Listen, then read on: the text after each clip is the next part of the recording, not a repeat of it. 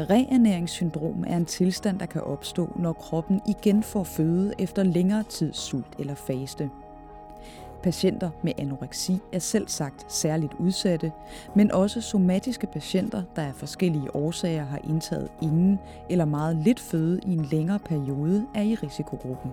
Jo længere de har spisestop, og jo, også jo lavere BMI de har, øh, det større er risiko. Men der er fortsat en række ubesvarede spørgsmål omkring reernæringssyndromet.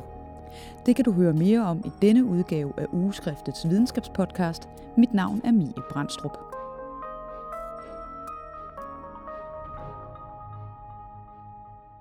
Øh, jeg hedder Jan Magnus Sjøgren. Øh, jeg er psykiater og forskningslektor ved øh, Københavns Universitet.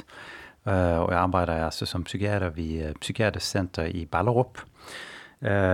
Jeg har arbejdet med psykiatri i næsten 30 år.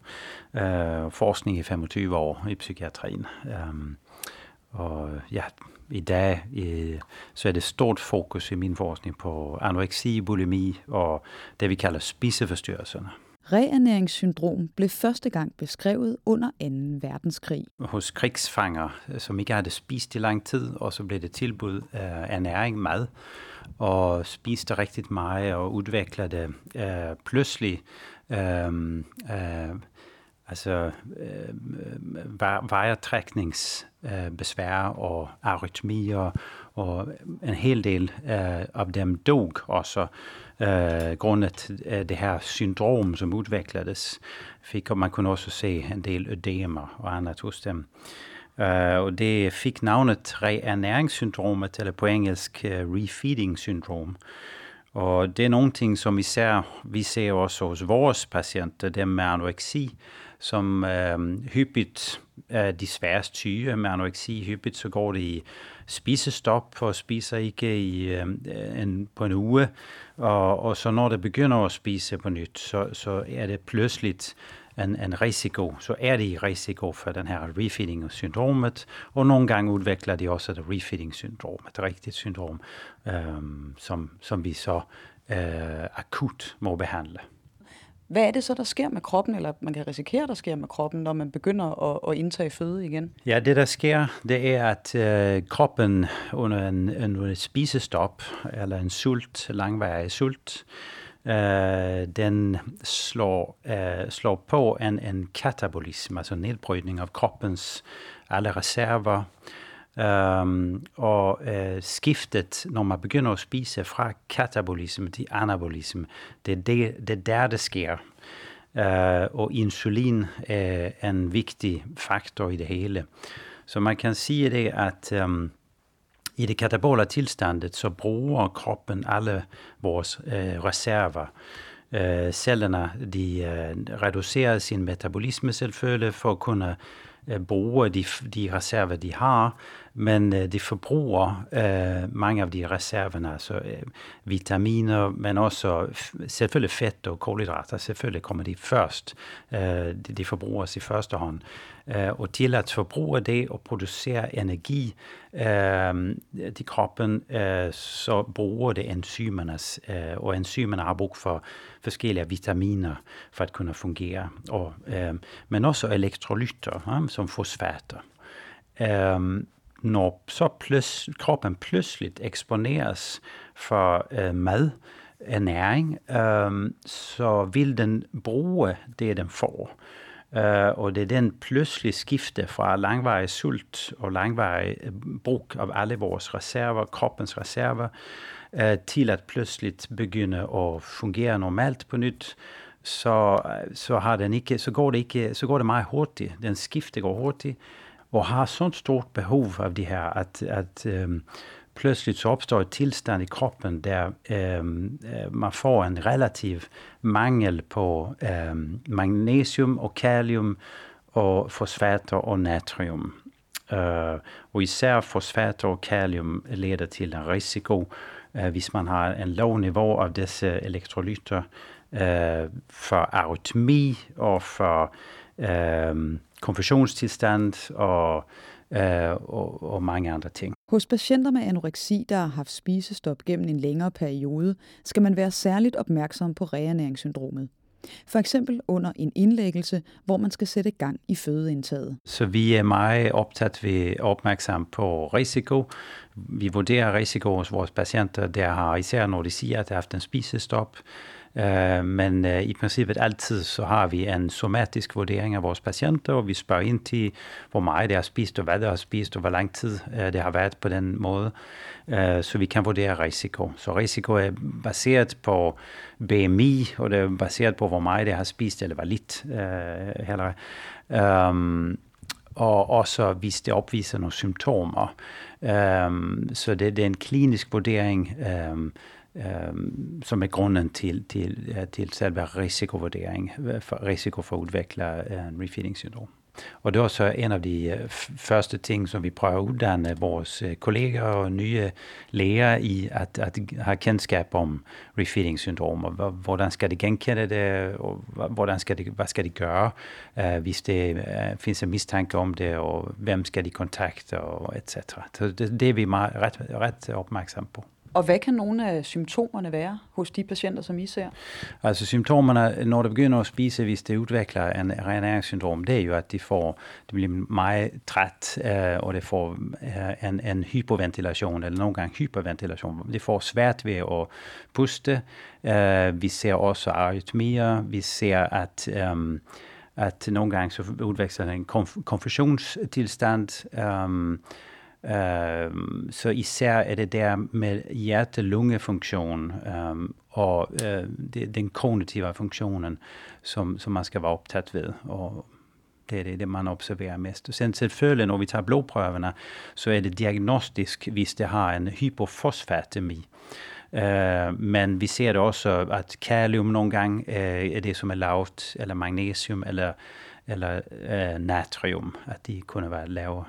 For at vurdere patienternes risiko for at udvikle reernæringssyndrom, taler Jan Magnus Sjøgren og hans kolleger med patienterne om, hvor lidt de har spist, hvad de har spist, og hvor længe et eventuelt spisestop har stået på. Og selvfølgelig undersøger vi dem somatiske øh, hjertekar, øh, øh, og hjertekar og lungefunktioner, og øh, hvis det er ødema, øh, og øh, deres, deres gang, deres muskelstyrke, og i selve den samtale med patienten, øh, det, det, det ser man ret tydeligt hos, hos patienterna. Uh, øh, hvis det har det svært, hvis det er træt, uh, hvis det er muskelsvage, hvis det er lidt uh, dårlig opmærksomhed eller forvirret, uh, og har, især hvis det har en vejretrækningsbesvær. Um, øhm, så altså en hypoventilation. Va? Um, ehm, der, der får man så en, en, en, uh, mistanke om, at det er någonting galt. Og så vill man meget gerne handle uh, hurtigt. Um, blodprøverne hjælper, men man kan godt gå i gang med at behandle med vitamin, en vitamininjektion, især tiamin, men også B-kombinkompleks, altså vitaminkomplekser med, med B-vitaminer, uh, multivitamin og B-kombin. Uh, det gør vi jo meget, meget tidligt. Og så, så vil vi så um, Um, hvis patienten är stor så skal de hurtigt ind til vores kolleger på Herlev Hospital, endokrinologerne, uh, til en monitorering, måske også til en intensiv uh, monitorering uh, af hjertefunktion, lungefunktion og saturation og, og uh, multiorgan uh, monitorering. Monitorering va? Altså den, det er en akut intensiv behandling, som de får. Um, Øh, det bliver indlagt øh, på en intensiv afdeling, og man monitorerer, som jeg sagde, øh, hjerte- og lungfunktion og saturation, organfunktioner, øh, puls og vitale tegn. Øh, og så giver man hurtigt, øh, ser man til, at de får tiamin og B-vitaminer, øh, andre vitaminer, men øh, så begynder man også, hvis det er en væskemangel, så må man meget forsigtigt se til, at de får væske. Men det vigtigste der er, at man gør det meget, meget forsigtigt og langsomt. Når det gælder fødeindtag og antallet af kalorier, gælder det også om at gå forsigtigt til værks. Vi er meget optaget ved kalorier, hvor mange kalorier vi skal tilbyde øh, per dag. Og er det meget, meget høj risiko, så følger vi hyppigt det her NICE guidelines, øh, de engelske NICE øh, guidelines, der, som siger, at vi er meget høj risiko, så skal det være 5 kalorier per kilo per dag, som man tilbyder. Og så eskalerer man uh, den kaloriemængde over et par dage, måske over en uge så patienten eh, øh, endelig når op til normale kalorietal. Ehm, ehm, øh, eh, øh, hvis det er lidt uh, moderat risiko, så kan man så begynde på 10 kilokalorier per kilogram per, per dag uh, til patienterne. Uh, så vi taler jo om, at uh, vores patienter, som meget hyppigt vejer 30 og 40 kilo, så taler vi om kun et par hundrede kilokalorier uh, det første to-tre døgn per døgn. Uh, og en begrænset mængde væske, så man ikke belaster hjertet og, og, og deres uh, uh, vitale uh, organer. Normalt i, i Danmark i hvert fald anbefaler man omkring 20-40 øh, kalorier per kilo per dag. Øh, og det er jo væsentligt lavere, det du øh, fortæller om her. Ja, ja. Ja, jeg synes, øh, det er forskellige, så vi har i vores artikel sammenlignet forskellige øh, øh, vejledninger og guidelines, internationale og danske. Øh, og øh, jeg, jeg tror altså, hvis man taler om øh, øh, dem, der har et refeeding-syndrom, så skal man være utrolig forsigtig i sin reernæring. Uh, øh, men hvis vi taler om en, en altså præventiv uh, uh, eksponering uh, og så begyndende reernæring, så kan man godt uh, prøve lidt højere kalorietal, som for eksempel 20 kg per kilo per dag, eller, eller op til 40 kg per kilo per dag. Så, så det, det er lille forskel der på, når de har refeeding-syndromet, og hvis det er, uh, hvis det er i risiko for refeeding-syndromet. Uh, men, øh, men den her forskning, som så er retrospektiv, det er ret få studier, som har vist det, um, som peger på, at det kunne være sådan, at, at det er selve kalor, uh, øh, øh, kaloriemængde fra uh, kolhydrater, sukker, um, som jo så er forbundet med en, en, en insulin um, top, uh, som, som dermed kunne lede til en forhøjet risiko for, at vi får en elektrolyt uh, øh, mangel i blodet. Selvom der kan være tale om patienter, der er meget langt nede i vægt, er det stadig vigtigt at gå langsomt frem med kalorie- og væskeindtaget for at undgå reernæringssyndrom. Det betyder også, at patienterne ofte vil tabe sig yderligere i opstarten hvad der sker, når man har en refeeding-strategi og øh, begynder reanering øh, hos patienter, som er i risiko for at udvikle refeeding-syndrom, så tapper der sig øh, hyppigt i vægt. Så første uge, øh, og måske også de første to uger, så tager det ikke på i vægt på trods af, at man begynder at reanere dem, men, men selve den øh, katabole drive, den er så høj, Uh, og det kalorietal, som vi har tør at tilbyde dem, uh, for at vi skal undgå refeeding-syndromet, den er så lavere, end hvad de har behov af. Um, øhm, vi skal undgå uh, refeeding-syndromet, for refeeding-syndromet er um, forbundet med en meget høj mortalitet. Um, så det er jo det er essentielt at undgå det. Så, så derfor accepterer vi også, at de taber sig øh, den første en-to uger, øh, når vi begynder at reanære dem. Patienter med anoreksi er særligt udsatte. Men reernæringssyndromet kan også opstå hos somatiske patienter, især med kroniske sygdomme. Og hyppigt øh, mavetarmsygdomme øh, eller øh, cancer, øh, altså til, eller infektioner, tilstande der øh, kroppen så er belastet af en, en svær katabolisme, eller ikke kan tage op ernæringen øh, og, og ernære sig selv. Um, I det tilstande så er det, er det en risiko for ernæringssyndromet, når så kroppen begynder at tage op det der, uh, den reernæring, som den har brug for. Så det er den skifte, som er essentiel for utvecklingen af reernæringssyndromet det kan også ske hos, hos de, alle os, øh, hvis vi er syge i, i en periode af influenza eller en infektion og ikke kan spise eller har diarré eller lignende at, at, i en uge, så kan det også opstå en risiko. Øh, så man, man skal være opmærksom på det som læge, det skal man.